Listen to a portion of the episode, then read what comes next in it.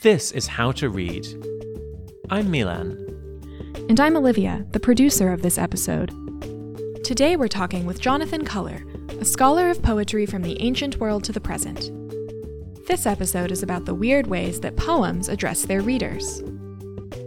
Many poems speak to a you who is not you, the reader. And when a poem addresses an inanimate object, like an urn or even a bar of soap, it's especially clear that readers aren't being addressed directly. But Jonathan Culler argues that these poems do address their readers, it's just indirect.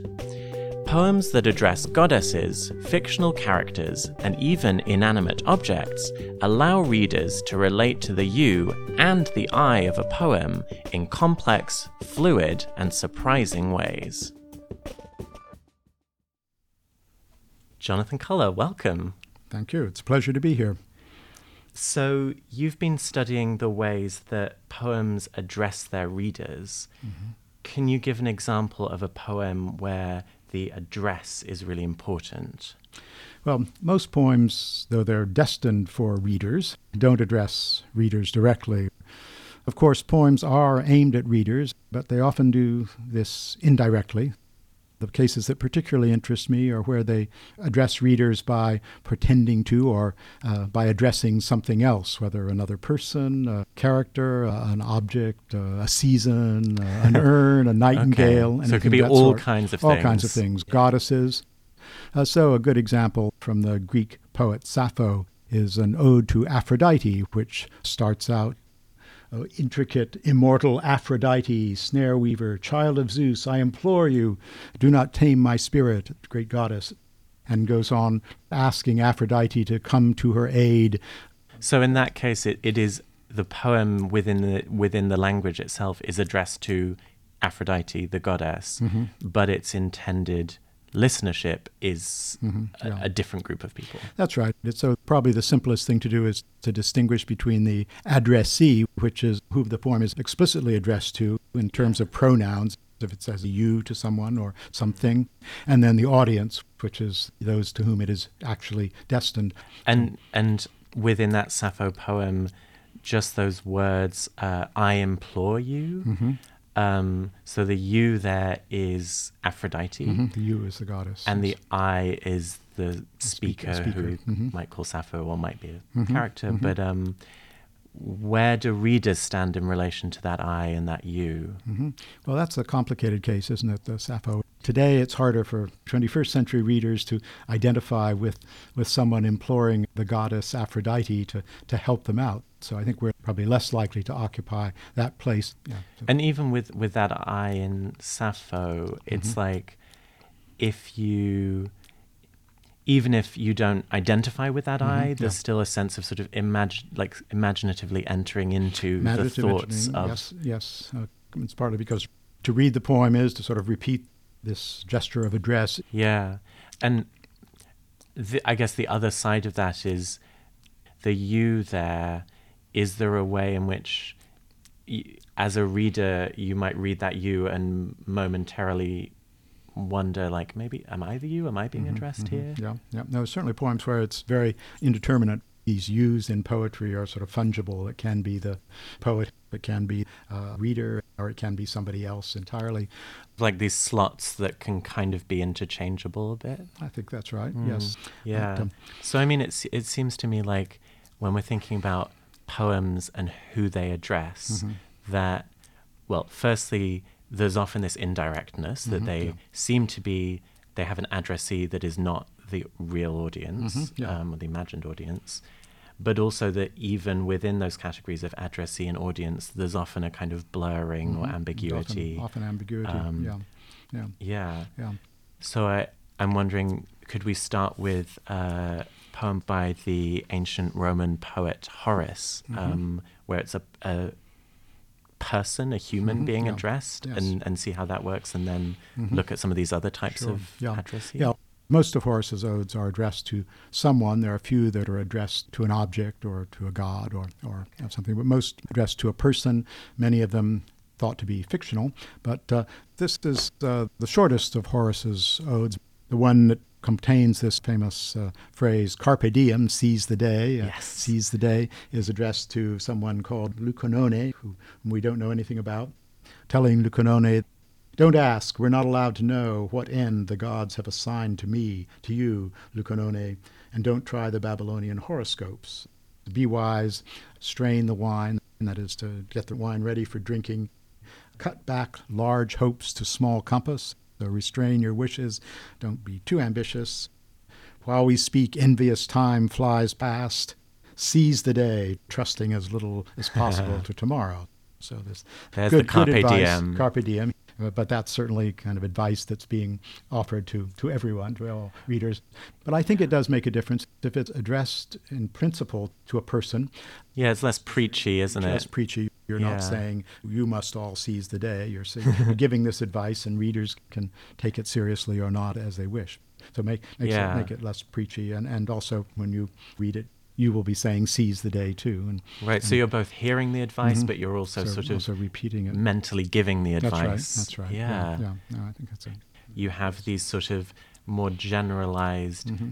pieces of advice or sort of mm-hmm. ob- observations about yeah. the world, and those sort of float free of this apparent address that is happening yeah, within think, the poem. I think so. Yes. So could could we turn to another example? Yes. Just before you do that, mm-hmm. I'm going to test this tea okay. and see whether it is looking the right color. Okay.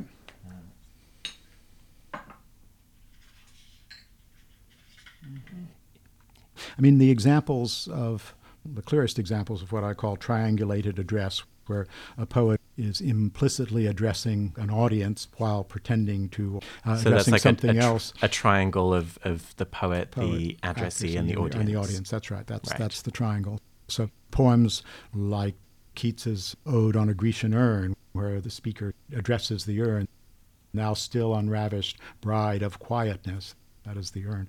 Now foster child of silence and slow time. At the very end, he, he has the urn address mankind, to whom thou sayest, uh, yeah. Beauty is truth, truth, beauty, that is all you know on earth and all you need to know. So the urn, in turn, unusual, but poetry can do things like that. Have, a, yeah. have an urn actually the urn speaks speak, back. Speak, speaks back. But there are lots of romantic poems that do uh, exploit that triangulated address very explicitly. Um, I know Shelley's Ode to the West Wind, O wild west wind, thou breath of autumn's being, and so, I mean, those examples, the urn and the west wind, they're not humans. Um, and it seems, uh, having looked at some of the examples in your book, like you mm-hmm. have mm-hmm. a whole range of different mm-hmm. types of yeah. addressee. Mm-hmm. So I, um, I'm wondering, by addressing the urn, who is obviously not a human and can't respond, yeah. you're then already cued to think about it as like a, a metaphor, mm-hmm. or think, think so, about it not literally. Not not literally, certainly, um, but also it's being animated. It's being made into something that can be addressed and that therefore requires a certain kind of transcendental state. So it's not just that it's the speaker is addressing the urn, therefore it must stand for beauty or something like that. I mean, it does make the urn into this kind of mysterious figure that could be addressed, could be alive, could be experiencing these things that, that are described in the poem. Yeah.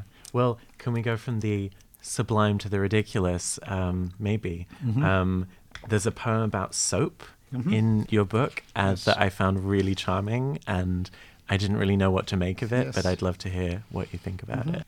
Let's see. Okay. Yeah. Uh, the Chilean poet Pablo Neruda wrote several hundred odes um, addressing all kinds of things happiness, poetry, time, laziness, gratitude, life. I quote one on soap. That's what you are. Soap, pure delight, fleeting smell that slips and sinks like a blind fish in the depths of the bathtub. So that's that's the whole poem. That's the whole poem. Yes. Okay. So there you have sort of animation. The soap is not just a banal object, but something that is almost alive. And there, I think the element of animation is important. You could have written a poem that just said, The soap is slippery and slips out of my grasp. And uh, if you address the soap and tell it what it does, you do this, you do that, you're creating a certain amount of enchantment of the world, is one of the, one of the ways of talking about that that poems uh-huh. do.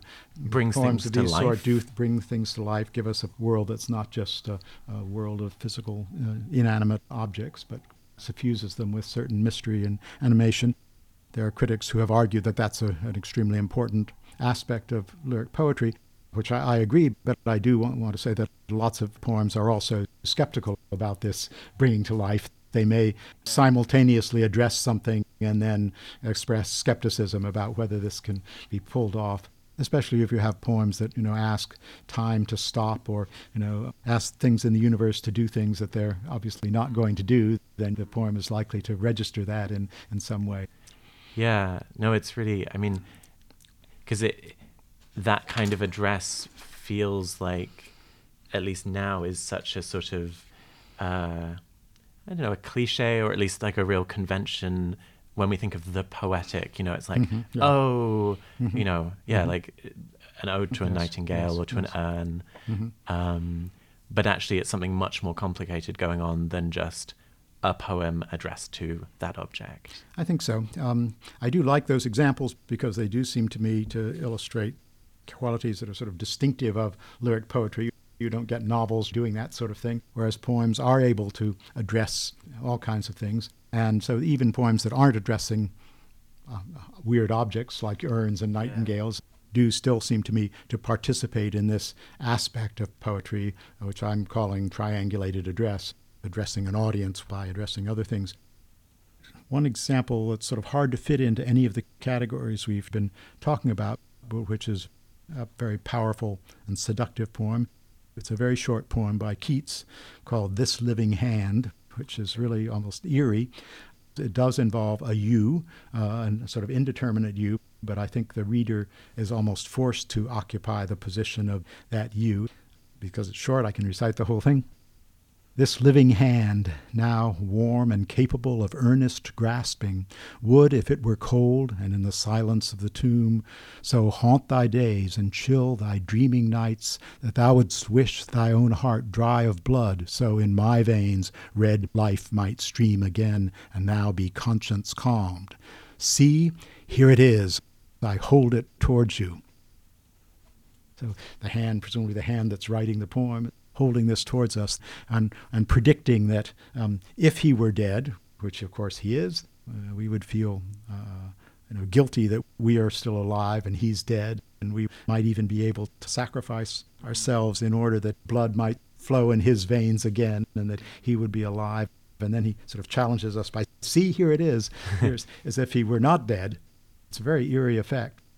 And it, it takes me back to what you were saying earlier about um, the sort of the blurring of you as an audience mm-hmm, reader yep. into both the speaker and the addressee mm-hmm, because yes. in that one on the one hand you're doing that kind of reanimating mm-hmm, in the mm-hmm. process of reading it yes, like making it making alive again.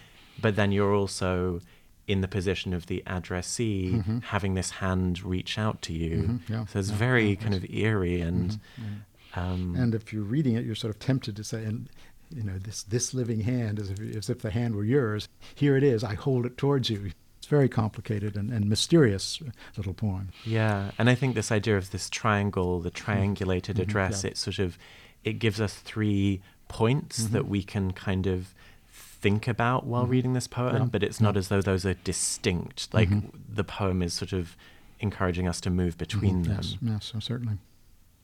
I have one last yes, question. Yes, indeed. Um, what is the strangest object you've ever seen addressed in a poem? ah, that's a hard, hard one. Um, uh, Kenneth uh, Koch has a, a, very weird collection called um, New Addresses each one is addressed to something, and he's really going out of his way to think of them as, as, as outrageous as he can. So, uh, mm. uh, uh, the First World War is one thing. You were big, he says. he was saying you, the First World you, War, you, the First World War big. is big, and there's wow. psychoanalysis, which he says you were you were useless to me. Psychoanalysis, but um, wonderful. Uh, and one is uh, one is actually addressed to his old addresses, to his places he used to live. So an you, address yes, to an to, address. To an address you know, 425 Riverside Avenue, you were great, and that sort of thing. Anyway, that's a very weird collection. Just a tour de force, the whole book. Yeah, it sounds. Imagining how many different things he can address poems to. Wow, that's wonderful. Yes. Well, Jonathan Culler, thank you very much. Thank you. It's been a pleasure talking to you.